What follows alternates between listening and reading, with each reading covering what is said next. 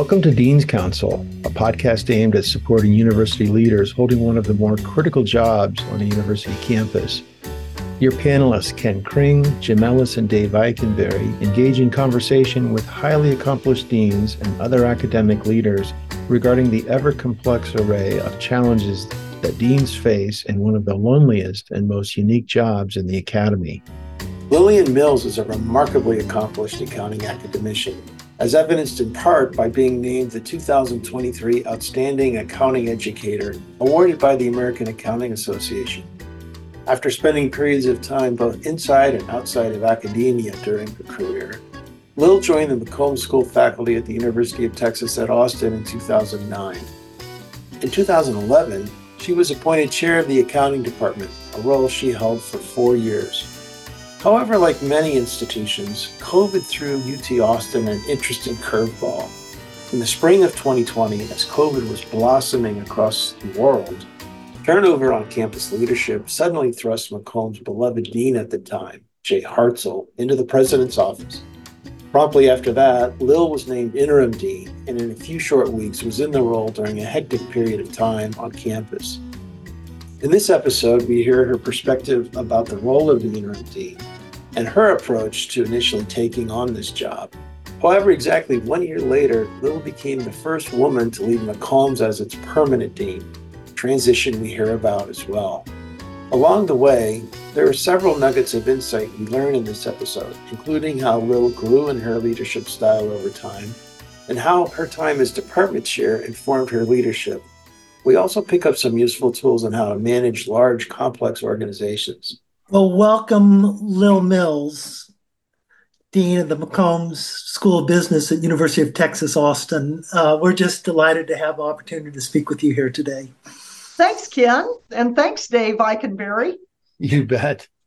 So, um, I mean, you have the distinction of having been an interim dean and then being appointed to your first dean role during the global pandemic, which is a uh, sure had its own set of challenges and perhaps opportunities. And yet, we also know you've had a tremendous start to your role as dean with um, success across a number of measures. And I'll also mention, by the way, the 2023 Outstanding Accounting Educator by the American Accounting Association. So, you've had a chance to do a lot of things, juggle a lot of balls while uh, uh, earning uh, that distinction at the same time.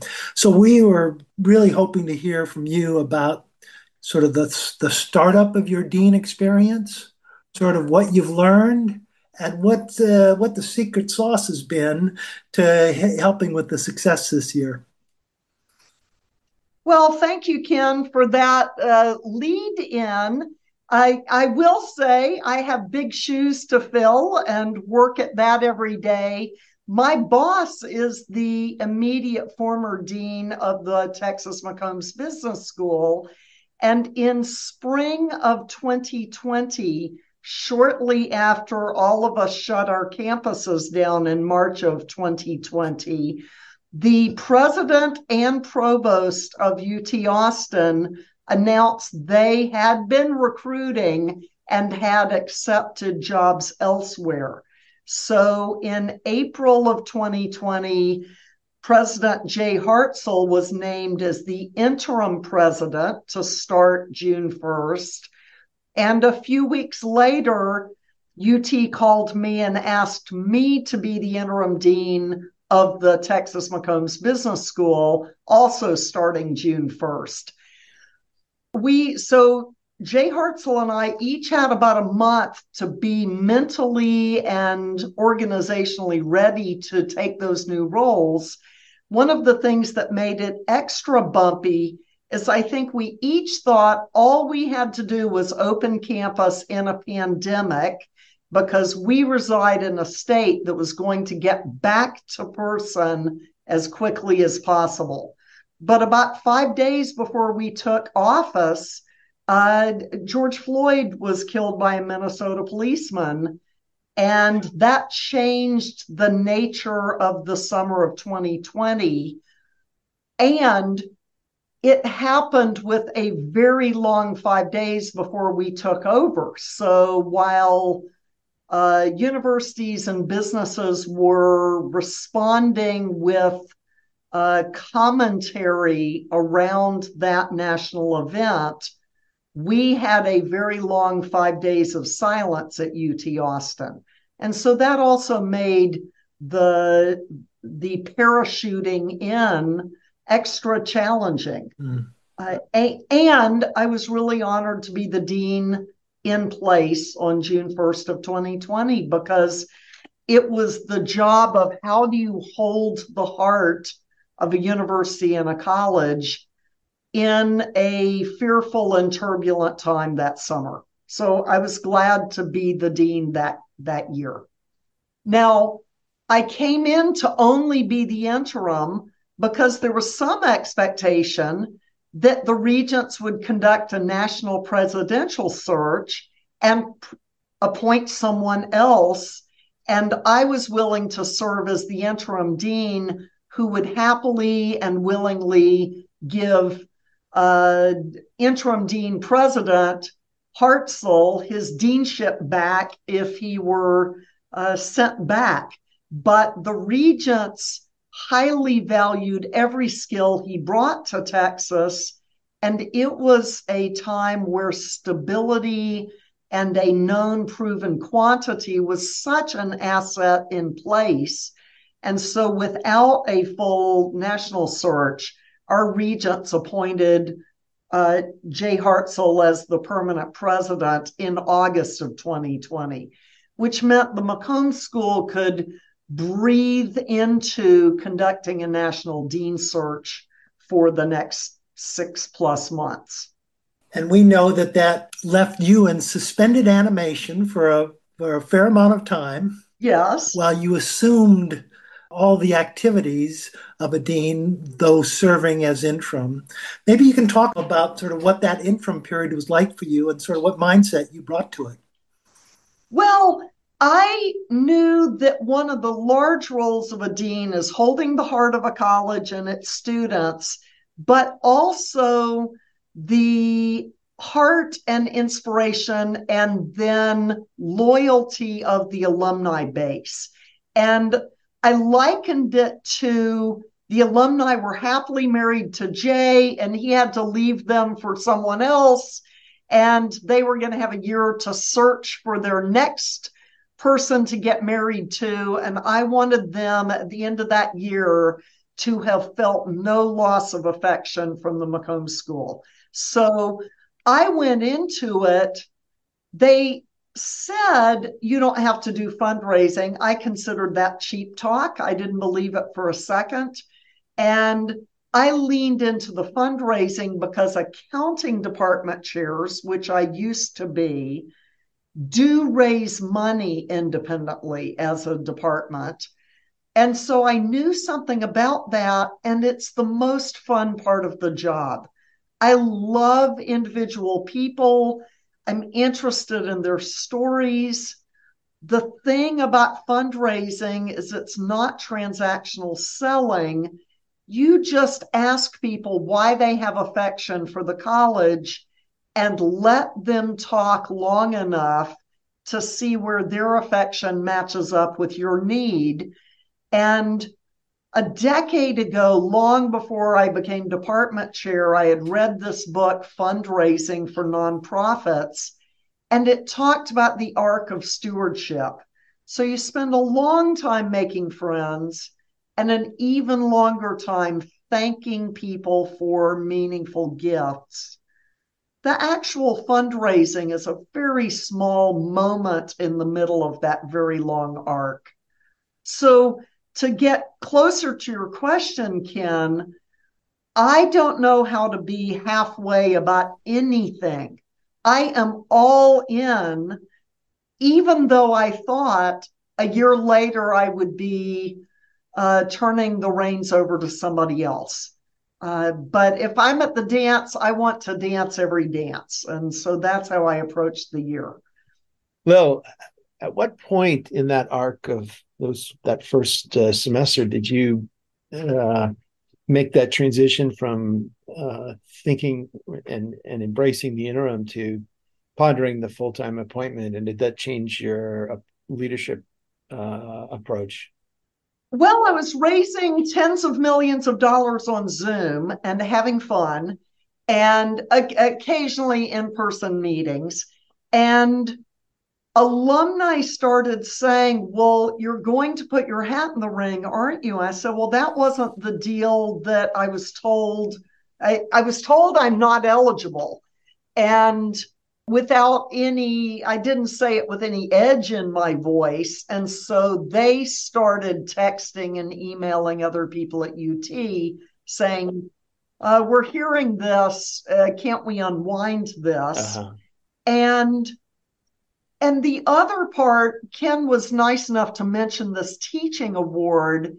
There are even even in and especially in COVID, the skill of making people feel seen, whether they're remote or in person, is a critical skill. And I was discovering that I was able to, whether on Zoom or in person or on Teams, we are both a Zoom and a Microsoft Teams user here, connect with the internal people in the college as well. And I was joking with some of you. I was discovering I was a true extrovert who had accidentally trapped herself in a tax accounting scholar's career for 30 years. And I was great at that, but this was more fun. So I'd say by October, November, I was hopeful that I would be allowed to entertain applying for the job. Now, I'll tell you a funny story, which may or may not be podcast, uh, may not be relevant to everyone, but I went to my husband, who is a fully retired introverted physicist. And I said, I think I'm going to be allowed to apply. But if I don't, I can exit next year. And I am not a young, young woman. I could begin that glide path that professors sometimes exercise toward their, you know, in, in their 60s, toward their 70s. And I said to Jim, we could have more fun if I were at the office less. And 24 hours later, he came back and said, Lil, you've terrified me. This 10 minutes we talk at dinner and this 15 minutes a night that we work on jigsaw puzzle, uh, because this was COVID, remember? He said, That's all the fun I'm ever going to be. I am not going to be any funner if you retire and you're scaring me. So go dean all you want the dog and I will be here happy to see you when you're home for dinner. and it was exactly what I needed to hear. So I am married to someone that when I'm home for dinner takes great care of me. And if I need to travel, uh, he and the introverted but very tail wagging Labrador retriever just completely supportive. So that was a key moment in am I going to apply for the job? But you have to apply with your 100% spirit that you want it and you're going to be great while holding mm. on to that little 10% of your heart. And Ken, you were part of my search team where I say people to people, if the college chooses someone else, I will give that person my fullest support because they are going to be exceptional in the job. And I have a lot of trust in the process that if they picked somebody else, it would be someone better than what I would bring to the table. And I do really recall that you navigated very carefully, being uh, deliberate in your messaging, that you would support any outcome. Mm-hmm and and not competing for the job but doing the job. Yes. And that was a that was a clear differentiation. You were never campaigning. Right. You were doing. I think campaigning would have been tacky which is why lots of colleges are wary of having an interim be eligible for the permanent job. Um, yeah. Yeah. yeah. But it's an important distinction and one, you know, we hope our, you know, listening audience also pays attention to because it was exemplary the way you served as interim. And, you know, a number of um, uh, over 50% of uh, appointments come from within within the institution. Yes. And so there is a learning curve that you can show others the way on.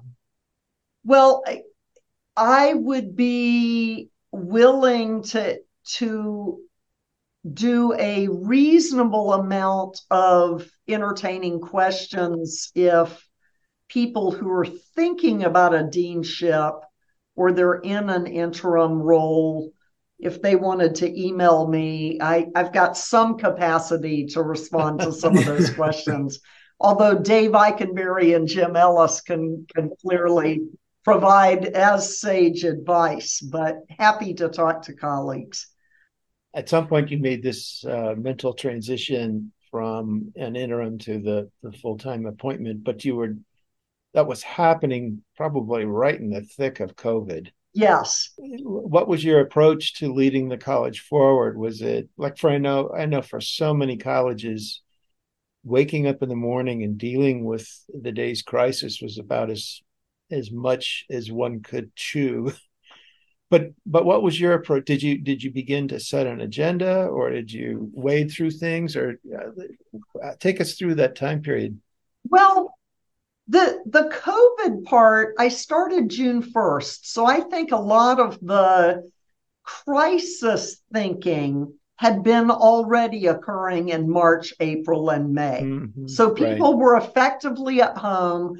And I'll give you an example. We had a faculty member who was due to retire in early May, and he was into his late 60s or early 70s he threw himself into our quickly convened online educational sessions around how to teach effectively on Zoom.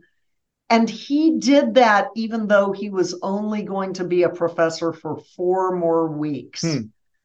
Like, I think he could have told the department chair, replace me and pay somebody an overload. He did not say that. So, beginning in July of 2020, that's when we bring our MBA students and master's students back. And we were in person in classrooms by late August with the undergrads. The, the quick decisions the university was making had to do with how densely populated the classrooms could be. So uh, the decisions were rapidly made to take the largest classes, put them online, and take the medium sized classes and offer them in person in the larger classrooms. The thing I am most proud of about my faculty, and this is the business school faculty at Texas McCombs, 70% of them said they would teach in person if asked. And we didn't have a vaccination available until February or March of 2021. And here I want to give a shout out to my science colleague, uh, Professor Jason McLellan, who discovered the spike protein that quickly got deployed into the COVID, into the Pfizer and Moderna vaccines. And yet, Jason McLellan will say he has extended family members who would not get vaccinated. Hmm. So the scientist at UT Austin who made the vaccine possible, uh, it, when I heard that from him at a speech, it gave me a little more of an understanding of what an uphill climb we had in store for us in this nation around trust in science. So we opened in person unvaccinated in a state where you're not allowed to require masks.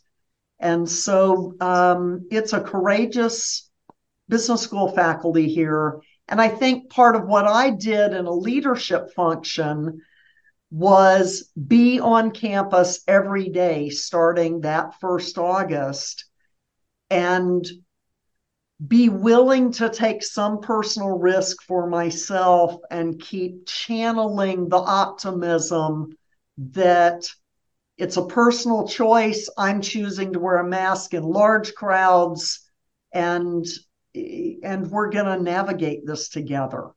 Uh, and I think it helped some. I also think business school faculty they understand two things. They're better at risk assessment than the average faculty member without a business background.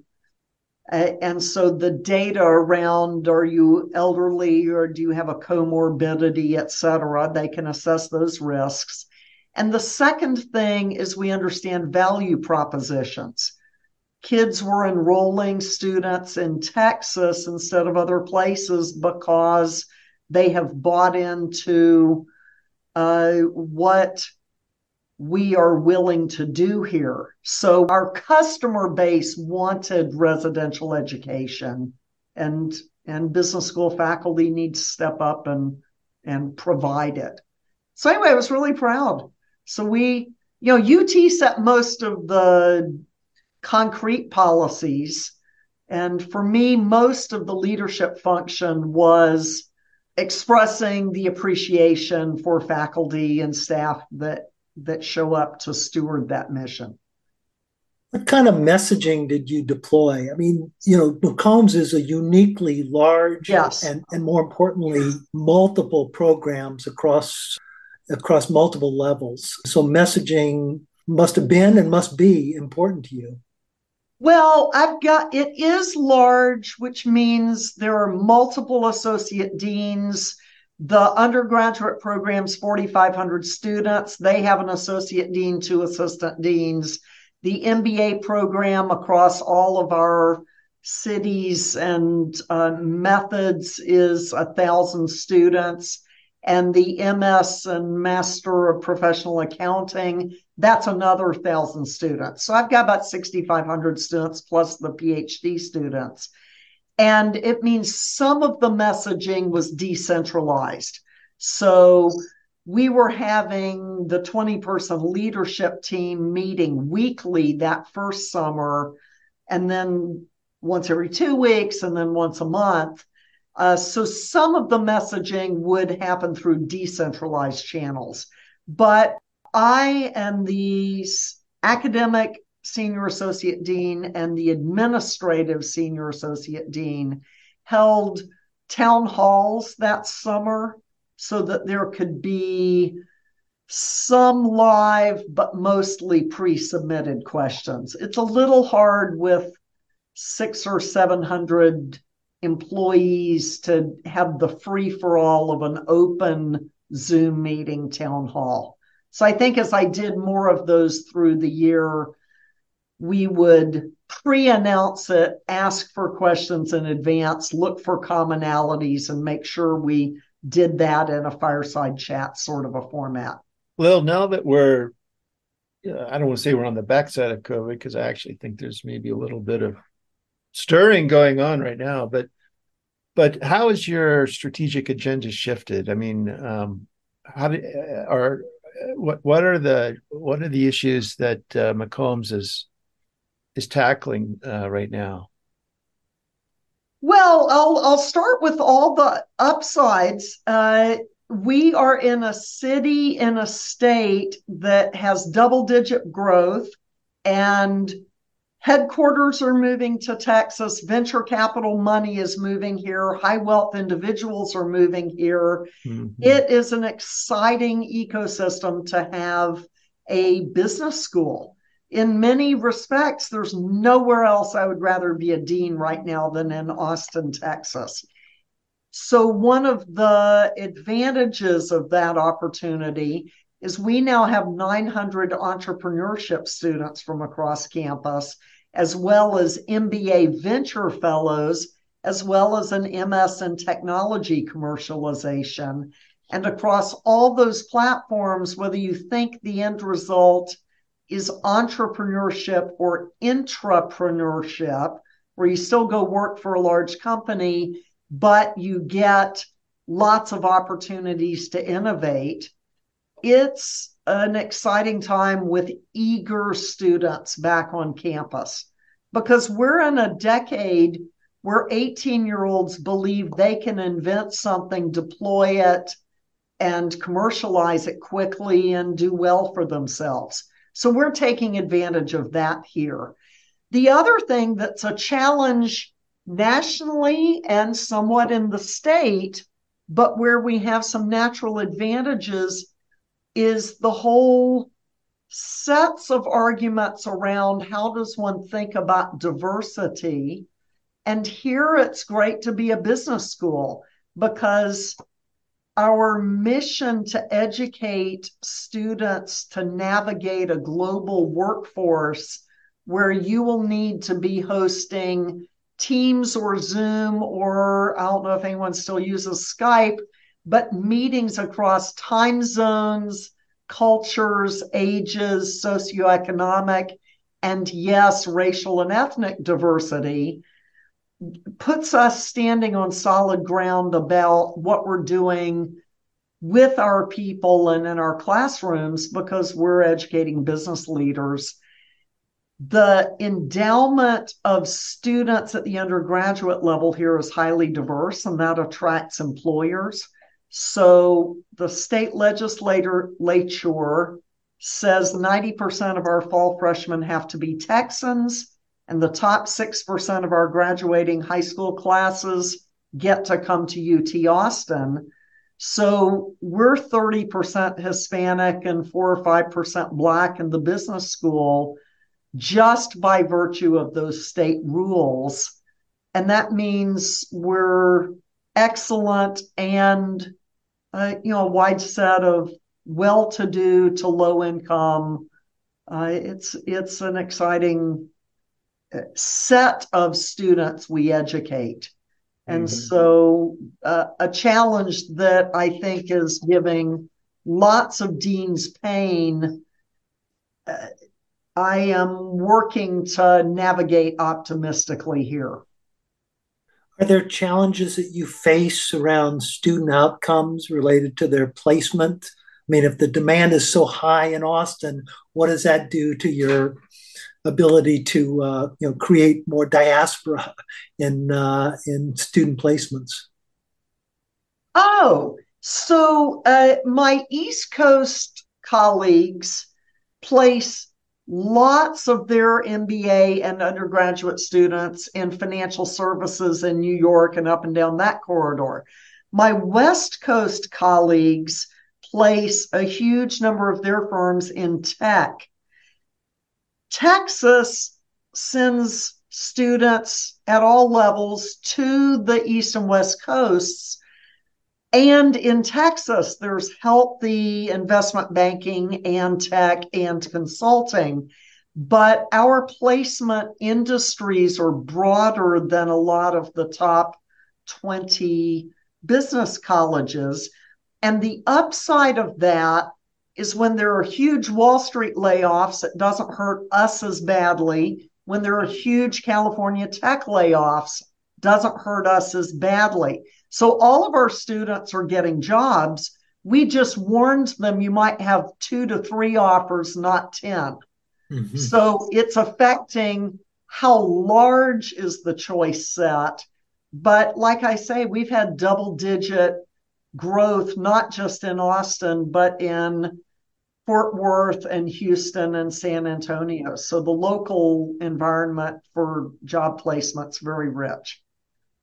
Lil, we're uh, we're going to run out of time here pretty soon, but I, I want to ask a closing question. Um, you had a, a nice run as a department chair, yes, uh, in in your own institution, and now you've had several years, both in an interim and now a, a permanent role as dean. To the extent there's permanency in deanships, sure. but um, what pearls of wisdom would you offer to uh, to those considering a deanship coming out of a uh, out of a chair what what pearls of wisdom would you pass along oh so some things about department chair transfer perfectly managing faculty who might not want to be managed uh, experience with students uh, many department chairs get involved in fundraising The the part I was less well equipped for was external politics. Mm-hmm. Department chairs aren't viewed as responsible for policies very much. So the emails that come to my inbox are from a white, often from the political tails. So that was new to me. But the main pearl of wisdom, and this is coming back to that Outstanding Educator Award, the thing I'm doing now that is increasing my satisfaction and helping the heart of the college is once a month, the 20 McCombs leaders report back into me what's happening in their unit. And in that is a space for them to give a little shout out to their staff members for jobs well done. And once a month, I get a research newsletter of everything that's gotten published.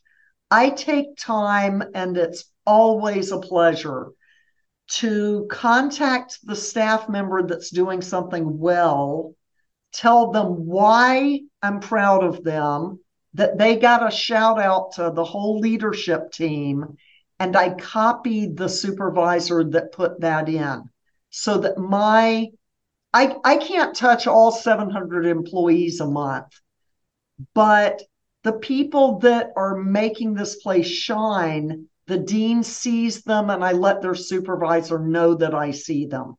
And with the faculty members, I click through to their research and I engage with them. Congrats on the publication. I've read the abstract. Uh, tell me more about this aspect. And whenever I can, I send the paper to an alum who works in that industry and say, here's something interesting and relevant that you might want to engage in our faculty. So the pleasure of the job is, uh, for me, one human being at a time. I know there are people who are dean effective deans they're in, introverts and what they prefer is program development for me it's it's always a people development job even at huge scale that i'm working. What a what a great place to end you know on the topic of you know your generosity as a one-on-one leader. It's really really great. I think it's been a, just a great great session. We appreciate carving out some time to to be with us today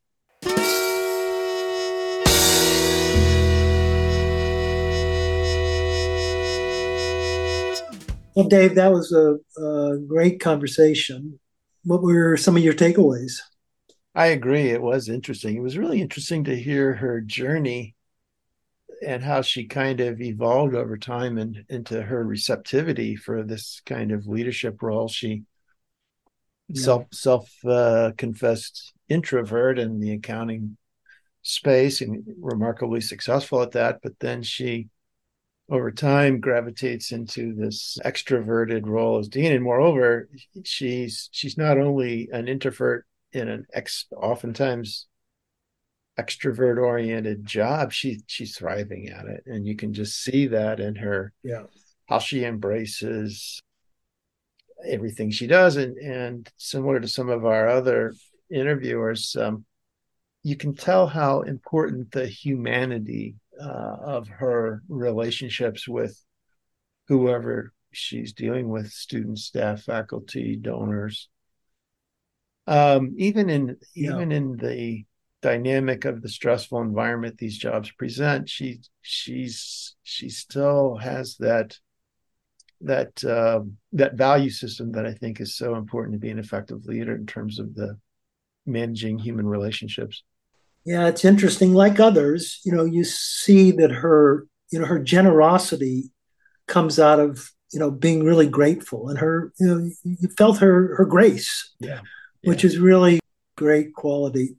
You know, interestingly, we sort of went off into the transition from interim, which you know I was involved in and watched, but I thought it was important to, to note because um, she really had to navigate very difficult landscape, not the least of which was, you know, her past president, I mean, her past uh, dean and now president was beloved in the role, and she was, you know, by some eyes, sort of holding the place. And she just, you know, never campaigned. She just right. did the job and did it in a way that was also still true to true to herself and very respectful of others.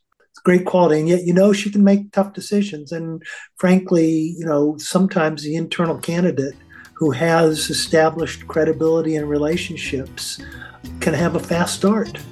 Thank you for listening to this episode of Deans Counsel.